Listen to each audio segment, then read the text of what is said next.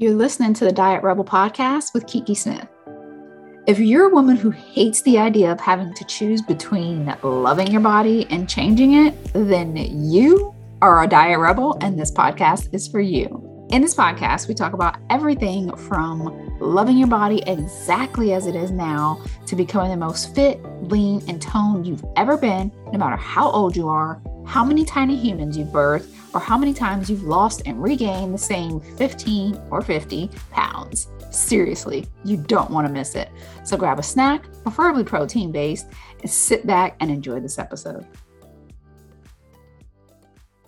Today, we're talking about understanding your weigh in, which I know probably sounds like an oxymoron because I'm always like preaching like toss the scale, which I still completely stand behind tossing the scale. But I know that a lot of either you guys or your clients are really stubborn, they're gonna do it anyway. So they need to understand what is going on with the scale if they're gonna continue using the scale anyways. So first understand the first thing you have to know about the scale is that BMI and all the stuff that we were teaching for all those years, what you're hearing still in a lot of doctors' offices, which is really shocking, is completely outdated. Like it is not even a good indicator of like diseases and stuff like that. Like all these things that we thought that BMI was good for, it's not. Your scale weight, like BMI is basically just like how tall you are and how much you weigh, like mixed together, which those two things mixed together mean nothing when you are eating and working out the way that I typically will tell you to. So, if you're eating properly and you're working out, a lot of times the scale does not mean anything. Not to mention that uh, body fat percentage is all is going to be a better indicator, and we all have to remember that oftentimes when people are striving for weight loss or fat loss, they're chasing a look. So sometimes we get too wrapped up in the weight and we don't realize that you're chasing a look. And just because the scale is moving doesn't mean you're getting any closer to that look. And just because the scale is not moving doesn't mean that you're any further away from that look. So the scale really, really, really has nothing to do with whether or not you are progressing. So I have to say that. Now, the reason why I jotted down a list of things that affects the scales, because like I said, I know a lot of people are stubborn and no matter how many times I say or how many times their trainer tells them like do not get on the scale they will still do it. The reason why I'm even going to go over this list of things of reasons why the scale would jump around is just so that you can understand how finicky it is anyway. Because if you're even going to attempt to nail down like the perfect weigh in date, like you need to understand that it is like so hard to find like the day to weigh in to get the weight that you need. Just a few things that affect your scale weight.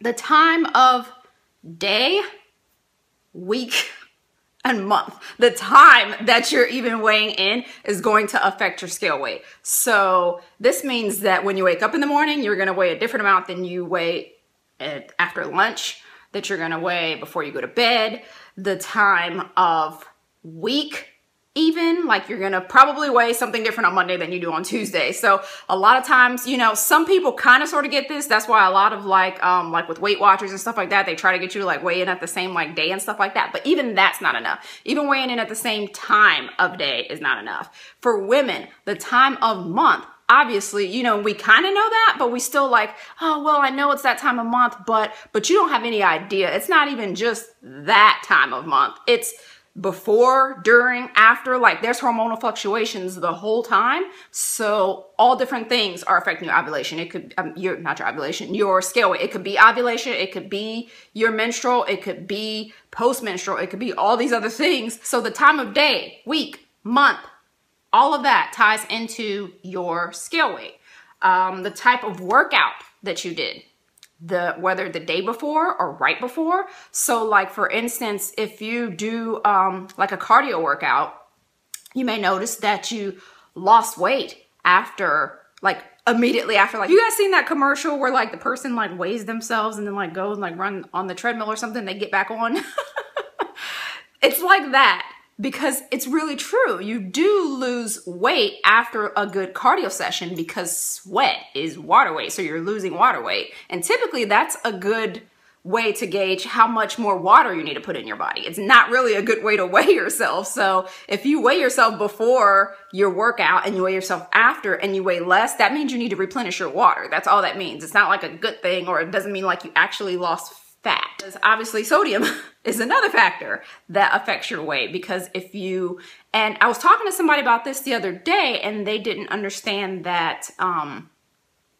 how sodium affected the water weight because she thought that if she drank more water, that's why she was gaining the water weight. Eating a lot of sodium, a lot of processed foods, deli meats, things like that, fast food, stuff that's high in sodium, your body the sodium causes your body to retain water. If you're retaining water, that means that you need to drink more. Your body is feeling dehydrated, so it's protecting itself from dehydration by holding on to water. So drinking water doesn't cause you to gain water weight. Not drinking water does. So you want to actually drink enough water so that your body starts to release the water that it's holding on to. So just something that somebody was confused about with um, the sodium intake. So let's see what we talked about. Time of day, week or month, the type of workout that you did. Um, which another another thing on that because obviously like I say sweating can cause it if you're sweating too much, but people also don't realize that a lifting or an intense HIIT type workout can cause you to weigh more like the next day. So like if you lifted or did an intense interval type workout the day before you weigh in, then you're probably retaining some weight from that workout. It's not a bad thing. And people that lift weights or do a lot of HIIT obviously deal with this a lot more because they are almost always retaining water. Like as soon as you get rid of it, you work out again. So if you're like really intense, then your scale is going to be super jumpy. For me, I had to get over that because those are the types of workouts that I do. So I'm always retaining more water. And the reason why you retain water in those types of workouts, they're called anaerobic workouts. So what happens is those are workouts that are using your muscles. If you're lifting, you get tears in your muscle. And then in order to heal, your body brings water into that area essentially. So that's why you start holding weight uh, within the muscle. And so the water's in there to kind of aid in healing. So there's obviously more scientific ways of describing lactic acid, but you may hear about that and that's pretty much all that is. So the same thing happens if you're doing a HIIT workout. You have a lot of lactic acid. So sometimes if your HIIT workout was very leg intense, you'll notice that your legs feel kind of puffy the next day. Or if you lift, maybe that body part feels puffy the next day. That's why, because you have some uh, water retention in there until the lactic acid gets worked out. So if you do a lot of HIIT and lifting.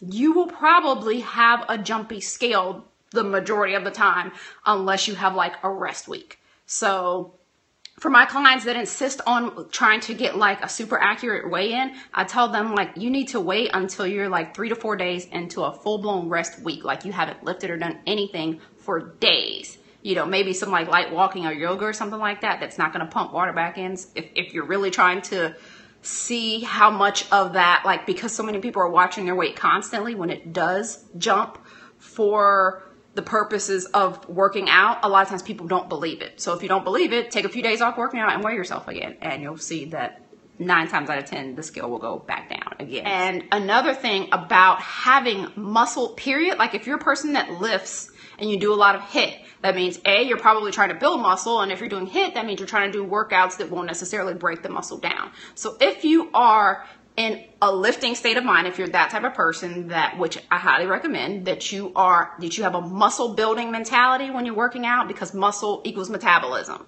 So if you want your metabolism to stay up, you want to build and keep as much muscle as possible the caveat to that, if you are addicted to the scale, is that the more muscle you have, the more you're going to weigh, period. Not because muscle weighs more than fat, not because of anything like that. It's not that muscle makes you fat or anything like that. It's because of what we were talking about, about how the muscle has water in it. And so the more muscle you have, the more water you're going to carry all the time and that's okay. So we have to really get past the whole water weight thing because it really doesn't matter. And if you're going to have muscle, then the majority like of your body is going to be water, which it already is, but it's an even higher percentage than fat. fat does not carry a lot of water in it. So holding a lot of water is actually a good thing for those that are into muscle building. It just means that if you're going to carry muscle, you have to get used to carrying more water because muscle carries a higher water percentage, period. That's how your body fat percentage is figured out. When you go to get weighed, that's what they're testing is the amount of water that you have. Like that's why they do all different types of testing like that because a person that has more muscle will have more water. A person that has more fat will not carry as much water. And if you think about water and oil, how they don't mix, that's kind of what that whole thing is about versus like meat, whereas meat can, you know what I mean? Like you can have jerky, you put water in it and it turns back into the meat that it was versus how, you know, if you pour oil into water, they just won't mix. So that just, just kind of give you a visual of how fat and water don't coincide and muscle and water do. Another one, obviously, is your clothes. Um, I think most people get that because a lot of people that are like totally obsessed with the scale, they like strip down to nothing to like make sure they get no, you know, extra weight on the scale. Oh, the amount of carbs that you ate also weighs in. So, so far we talked about the things that affect your scale weight and it's the time of day, week, or month, the type of workout that you did before, lifting and HIIT type workouts cause your scale to be more jumpy than other types of workouts, but they're still better for you. Uh, whether or not you just finished sweating Sweating causes you to lose water a lot, so then you'll deal with um, scale fluctuations then. Uh, your clothes, uh, the amount of carbs that you're eating is the one that I'm talking about now. So if you've eaten a lot of carbs, then you will see, carbs can cause you to bloat and retain water. So just like all the other things we were talking about. And it's not that carbs are bad they just cause you to retain water. So all these things, they're they're not bad things, but it just shows how like you can like really like lose your quality of life chasing after this scale number because so many things affect it. If you're going to cut out everything that ever makes you feel puffy or bloated, it's just it's not going to work. I am a carb girl. So, you know, I'm not always going to be like ripped 24/7 and guess what? Nobody really is. So if anybody who is is probably not living a really good quality of life, or they are, um, you know, that's just their body type. But most of the stuff that you see on like fitness magazines or um, like the bodybuilders and fitness competitors and stuff on Instagram, like they don't look like that all year long. They just take a lot of pictures when they do look like that and they post them all year long. So just a little tidbit there.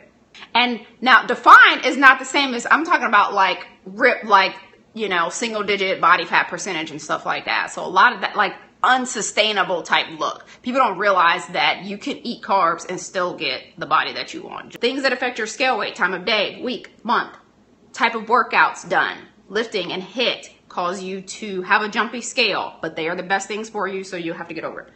If you just finished sweating, when you sweat, you it makes your water retention levels fluctuate. So they may go up or down depending. So you'll see that you jump, do cardio and get off. If you lost weight, then you need to replace your water. Um, clothes, obviously your clothes have weight. The amount of carbs that you've eaten before the workout, whether it was that day or if you had a like you carb loaded that night, you know, you kind of like sat on the couch and ate a bunch of chips and all kind of stuff, then you may have a higher weigh in the next day. Um, because of the glycogen retention. Excess sodium, also, if you have foods in your body, uh, if you have foods that stay in your belly for longer, certain foods take longer to digest. So they're going to hold more weight on the scale. So that's just something to consider. Again, none of these are things that you need to be eliminating.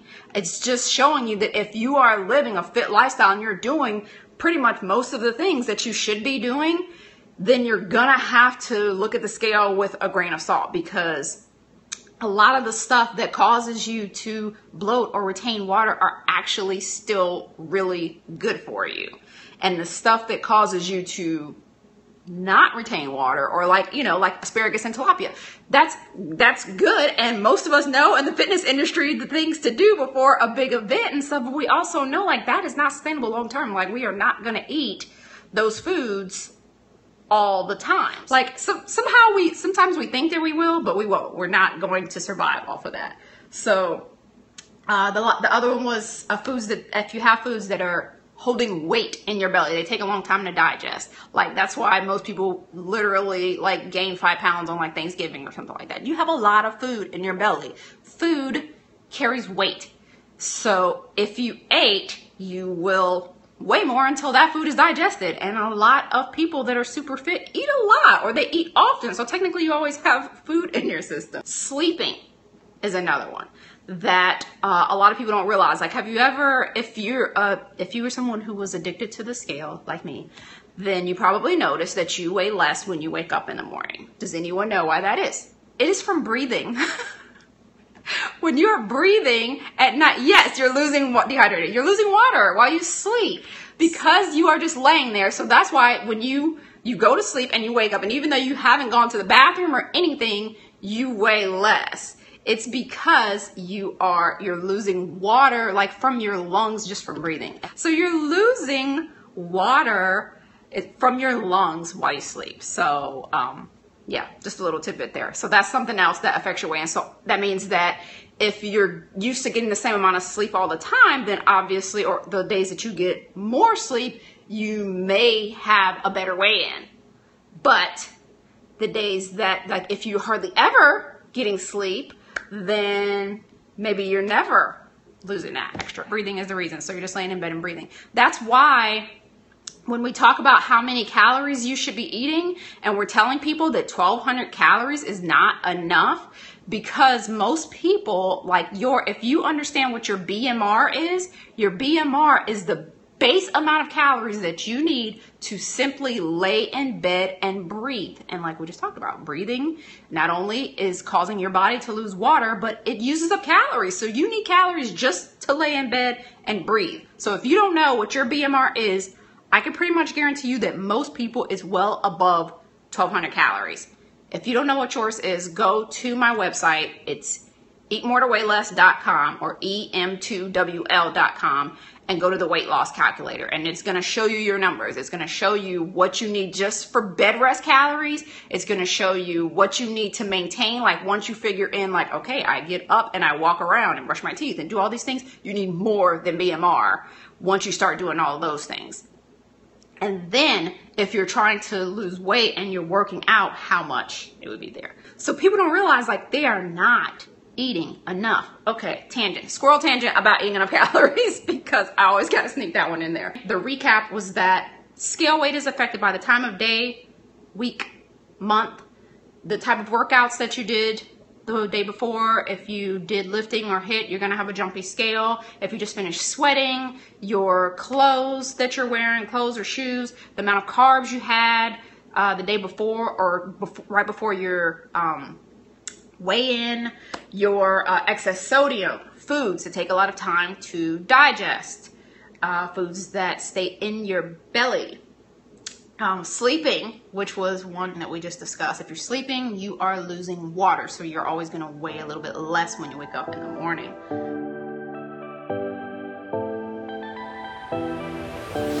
And that's a wrap. Thank you so much for joining me for another episode and make sure you keep in touch. So, whether that's through DMs or email, I would love to know what you felt about this episode or if you have topics that you'd like me to cover in future episodes. You can DM me on Facebook at EM2WL or over on Instagram at Eat More number two, Weigh Less, or via email at info at eatmore2weighless.com. If you're completely new to the Eat More to Weigh Less process, you can also grab our quick start guide at eatmore2weighless.com slash start. See you next time.